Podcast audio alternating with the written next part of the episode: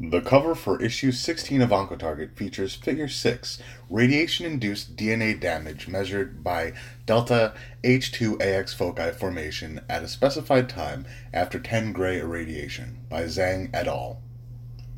HPV negative UMSCC4 with and without transfection of HPV E6 oncoprotein HPV negative UPCI SCC 089 and HPV positive UPCI SCC 099 cell lines were used in this study. The survival fraction after 10 grays was significantly lower for the HPV positive SCC 099 cells than for the HPV negative cells. In contrast, the HPV positive UPCI SCC 099 cells displayed persistent negative H2AX activity. The expression of negative H2AX remained high at 48 hours post radiation.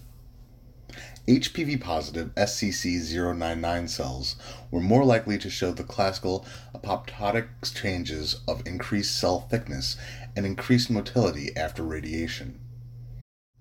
Dr. Angela Hong from the Faculty of Medicine and Health, Central Clinical School at the University of Sydney, as well as the Department of Radiation Oncology, Chris O'Brien Lifehouse, said human papillomavirus positive OPSCC is clinically and biologically distinct from smoking related HPV negative OPSCC. The overall better prognosis seen in HPV positive OPSCC may be related to the disease's response to radiation therapy.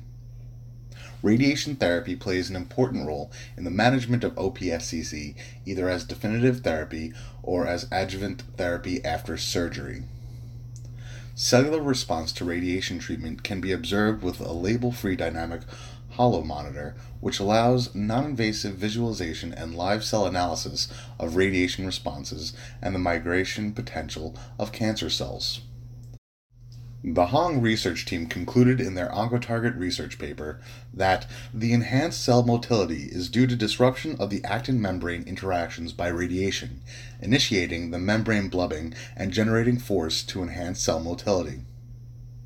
In contrast, the HPV negative UPCI SCC 089 cells exhibit cell flattening and enlargement, which are the common cytological features of cell cycle blockage.